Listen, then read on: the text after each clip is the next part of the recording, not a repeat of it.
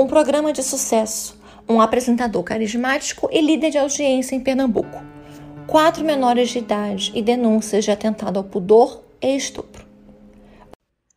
Oi, pessoas! Tudo bom? Primeiramente, bem-vindos a mais um episódio do Sob Investigação. Hoje, vamos falar sobre o caso Denny Oliveira. O episódio de hoje é o caso Denny Oliveira.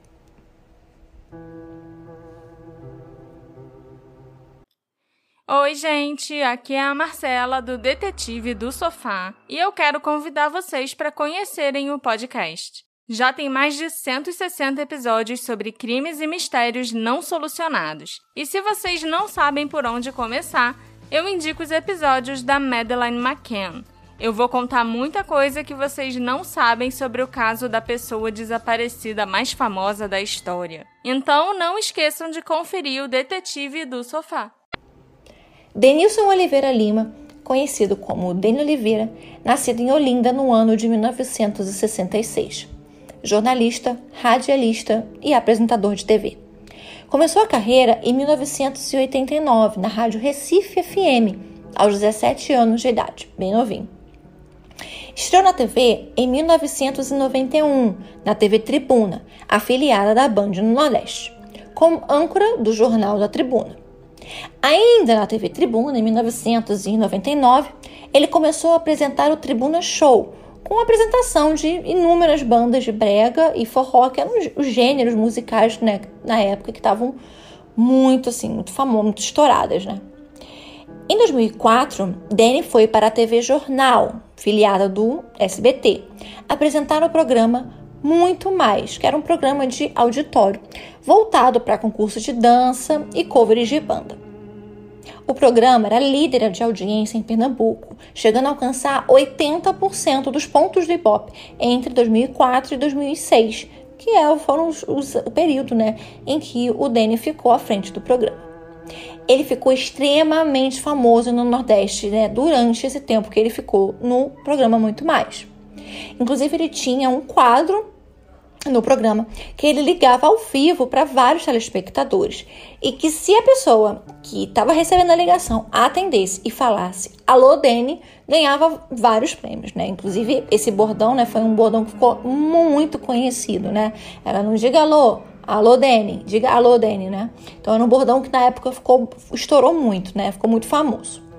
Em dois mil e sete, começaram a surgir inúmeras denúncias contra ele, né, é, relacionadas a estupro, a atentado violento ao pudor e também a acusação de ter oferecido bebida alcoólica para várias menores de idade.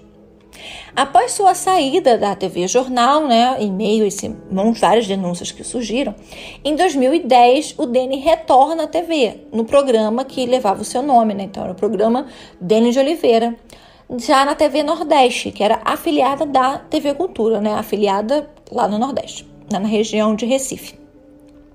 As denunciantes eram quatro meninas menores de idade, que supostamente eram participantes frequentes do programa de auditório que ele apresentava. A acusação foi feita pela Agência de Polícia da Criança e do Adolescente e também pelo Ministério Público de Pernambuco. O M P E de Pernambuco moveu processos primeiro contra a empresa proprietária da T V Jornal por permitir menores de idade no auditório sem os responsáveis legais. Depois processou o Denilson por estupro contra um adolescente e atentado violento ao pudor contra outras três. E, né, também, como eu disse anteriormente, o oferecimento de bebida alcoólica para menores de idade. No programa Muito Mais, o M P E de Pernambuco afirmou que uma participante, né, havia sofrido abuso sexual ao participar de um concurso chamado Kelly Key, sendo apalpada no camarim pelo apresentador quando ficou sozinha com ele. Outras denúncias eram de constranger também várias crianças num concurso que o programa fez de, é, do R B D Cover. Aliás, gente, durante a minha pesquisa, o que tem de cover de banda, de concurso que esse homem fez, foi muito, assim. Pensa numa banda que fizesse muito sucesso nessa época. Teve um concurso lá para escolher pessoas para fazer o cover desta banda. Assim, não é só banda não, tá? Como eu falei anteriormente, teve um concurso chamado Kelly Key, a Kelly Key era uma cantora, estava muito estourada na época. Então, assim, estourou no Brasil, eles faziam concurso para escolher alguém para ser a Kelly Key, para ser a banda do R B D, para ser, sei lá, o El Chan. Então, assim, tinham muitos concursos. É incrível. Eu nunca vi tanto, tanto concurso cover num, num programa como eu vi nesse. O chamado maestro, né? Ele, na verdade, era mais um assistente de palco. Ele tocava teclado no programa, né? O Cristiano dos Santos Costa também foi denunciado por atentado violento ao pudor e estupro presumido de duas jovens de treze anos durante, né, o programa, num concurso da banda Calypso. Como eu disse, eram vários concursos. Em dezembro... Em novembro de dois mil e dez, é, novembro de dois mil e dez, o juiz José Renato Bezerra condenou Denny por estupro em primeira instância, a quinze anos de reclusão.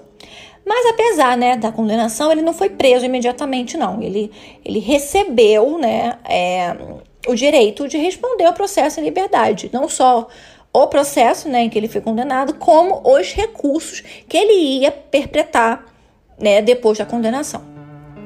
O pedido de prisão preventiva foi negado e encaminhado para a Câmara Criminal do Tribunal de Justiça de Pernambuco. E os desembargadores negaram a prisão, assim, por unanimidade. As promotoras do caso, Cristiane de Cusmão Medeiros e Cristiane Caetano da Silva, entraram com um recurso pedindo o aumento da pena, né, depois da condenação, aquela de quinze anos de reclusão. Elas alegavam que a defesa era muito frágil, porque desqualificava as vítimas e vitimizava o réu. E também por entender que vários crimes foram cometidos em locais e datas diferentes. O recurso foi julgado em maio de dois mil e onze e a pena foi aumentada, né? Ela foi de quinze para vinte e quatro anos e sete meses de reclusão. A sessão onde foi julgado o recurso do aumento de pena acabou sendo anulada, devido ao advogado de defesa não ter sido intimado para a sessão. Então, acabou anulando a decisão também. No julgamento, o réu, o Denilson, alegou que, devido a, abre aspas, aparência de mulher, fecha aspas, de uma das adolescentes, ele não tinha como saber que ela era menor de idade. Assim, era um programa que tinham vários covers de várias bandas, inclusive inúmeras bandas infantis, né, ou com público mais infantil, como foi o caso do R B D. Não era uma mulher de vinte e poucos anos, trinta anos, que gostia fazer, queria fazer parte de, um, de uma banda cover, né? Então, assim, é um, até hoje em dia é mais voltado realmente para um público pré-adolescente, adolescente. Então, eles sabiam que eram crianças, estavam participando. Mas ele teve a cara de pau de ligar uma coisa dessa. Bem, o advogado de defesa, justo Elísio da Mota Santos, assim como o próprio Denny, né, sempre alegou a inocência dele. E que as acusações, né, que, né, tudo que estava acontecendo, todas as denúncias, eram fruto, na verdade, de uma conspiração contra o Denny. Então ele dizia que o diretor da, de produção do programa não gostava dele. E que esse diretor teria colocado na equipe dele uma produtora para, abre aspas, chateá-lo, fecha aspas. O Denny conta, inclusive, numa entrevista, eu vou deixar um trecho aqui para vocês ouvirem, tá? Vou deixar só um trecho, na entrevista é um pouco mais longa, vou deixar só um pequeno trecho para vocês, que depois de algumas situações, inclusive, ele conta de uma em, em outra uma entrevista, em várias entrevistas ele conta vários casos, mas ele conta, é, inclusive, que teve é, uma situação em que ele teria mandado essa produtora entrevistar o Fábio Júnior. E ela alegou que ela não poderia fazer essa entrevista porque ela estava se sentindo muito mal, ela estava com muita dor de cabeça e ela queria ir para casa, que ela não estava se sentindo bem. E aí ele teria dito a ela que ele, ela, ele tinha um salário muito bom, ela também tinha um salário bom, e que ela tinha que ir lá fazer jus ao salário dela. E que se ela não fosse fazer entrevista, então era para ela nem voltar porque ela ia estar demitida. E foi assim que ele fez. Ela realmente foi para casa e ela foi desligada. E aí ele alega que, em retaliação a isso, pelo, né, pelo desligamento, ela teria ido atrás das famílias dessas meninas e incitado as famílias a denunciá-lo. Eu pedi o afastamento de uma das produtoras, que nos intervalos entre uma semana e outra, quando eu não estava no estúdio ou, ou na televisão, ela fazia algumas matérias, e uma delas ela fez sem minha autorização. Ela também deixou de gravar alguns shows numa noite em que ela foi escalada para trabalhar. Foi a partir daí que ela começou a armar as coisas contra mim. Ela foi na casa de uma das supostas reclamantes ou, ou suposta vítima e começou a colocar coisa na cabeça da mãe dessa pessoa, e se formou esse círculo negativo de informações É, mentirosas, falsas e caluniosas contra mim. Eu sei que essa pessoa hoje que fez isso deve estar com a consciência pesada. O Denny depois recorreu, né, ao Supremo Tribunal de Justiça em dois mil e quatorze, né, recorreu da sentença, né, dos quinze anos de reclusão, e aí a corte sentenciou ele a sete anos de prisão em regime semiaberto, não cabendo mais recurso. E aí foi por atentado violento ao pudor com presunção de violência. Após quatro pedidos de prisão negados, Denny foi preso onze de setembro de dois mil e quatorze, no apartamento do filho dele, no bairro das Nações, em Campina Grande, na Paraíba. Isso depois de ele passar anos viajando, trabalhando, ele, inclusive ele fazia inúmeros eventos, ele só não, não colocava o nome dele e nem o rosto dele à frente desses eventos, mas ele continuou trabalhando normal. Inclusive, ele foi passar uns meses em Lisboa, né, em Portugal, e isso durante, ele já condenado. Então, assim, loucura. A polícia da Paraíba, depois, né, que conseguiu é, pra te faz, né, colocar o mandato de prisão e prendê-lo, ele encaminhou o Denny para o Cotel, que é um centro de triagem professor Everaldo Luna, em Abreu de Lima, já em Pernambuco. E depois ele foi encaminhado para a Penitenciária Agroindustrial São João, na ilha de Itamaracá, que fica em Pernambuco. Atualmente, o Denny tem um canal de entrevistas no YouTube, que eu vou, eu vou deixar o link do canal dele no nosso blog, tá? O Sob Investigação. blogspot ponto com, o Sob Investigação é com dois O no final, tá? É cão, é com cão ou dois O's. E eu vou deixar também as fontes que a gente usou nesse roteiro. Então, assim, se vocês quiserem lá ver, é um canal de entrevistas. Se alguém tiver curiosidade para ver mais ou menos como é que é o canal, vou deixar para vocês darem uma olhadinha. Para quem quiser ver como é que, né, como é que, como é que é o carisma dele. Bem, gente, esse foi o episódio de hoje. As fotos do caso eu vou deixar no nosso Insta, arroba Sob Investigação. Então, se você não me segue, você vai lá, nos, vai lá seguir. No Twitter e no TikTok, nós também somos, tá? É, arroba também Sob Investigação, sem o cedilha e sem o tio, tá, gente? Se você tá ouvindo no, no, no Spotify, no Apple Podcast, nos streams em que você pode avaliar o canal, gente, eu peço, por favor, que vocês deixem sua estrelinha, dá um gostei, porque me ajuda muito, muito, muito, muito, muito, muito, muito.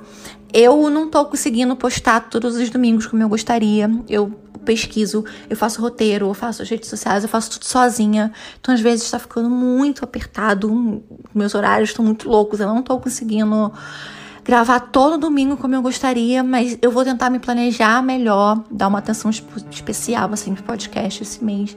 Então, logo, logo, se Deus quiser, vai, vai ter episódio todo domingo. Eu tô com muita dificuldade pra gravar, gente. Eu, eu moro em condomínio e, assim, toda vez que eu pego pra sentar, que eu consigo um tempo, falo, vou gravar agora, começa cachorro latindo. Não sei se vocês estão ouvindo, inclusive, tem um latino agora. É, é cachorro latindo, é criança gritando, é carro que entra, é moto que canta, é carro do mercado, carro do ovo, é, sabe? É gente saindo, gente entrando, é vizinho que abre porta, fecha a porta, é elevador que chega, que elevador que desce. Gente, começa a gente que vizinho brigar e festa, aniversário. Gente, tudo acontece quando eu começo a gravar. E aí fica muito barulho, eu tenho que excluir tudo. E nisso vai passando os dias e eu, vai passando, eu não consigo. Ai, gente, olha, só Deus na minha causa, assim, tá muito difícil.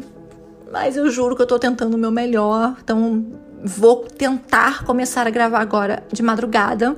Porque eu já vi que não tem jeito, é o único horário que eu vou conseguir silêncio pra poder gravar. Então, eu vou tentar gravar agora de madrugada, duas, três horas da manhã, porque eu imagino que seja o horário que vai ter como. Então, eu vou me programar para isso, mas eu prometo que Próximo domingo vai ter episódio. Eu vou tentar fazer os meus quatro episódios por mês. Se Deus quiser e Ele quer. Então é isso, gente. Vejo, espero vocês todos no próximo episódio. Conto muito com a, com a avaliação de vocês. Então até lá, até o próximo domingo, até o próximo caso. Beijos!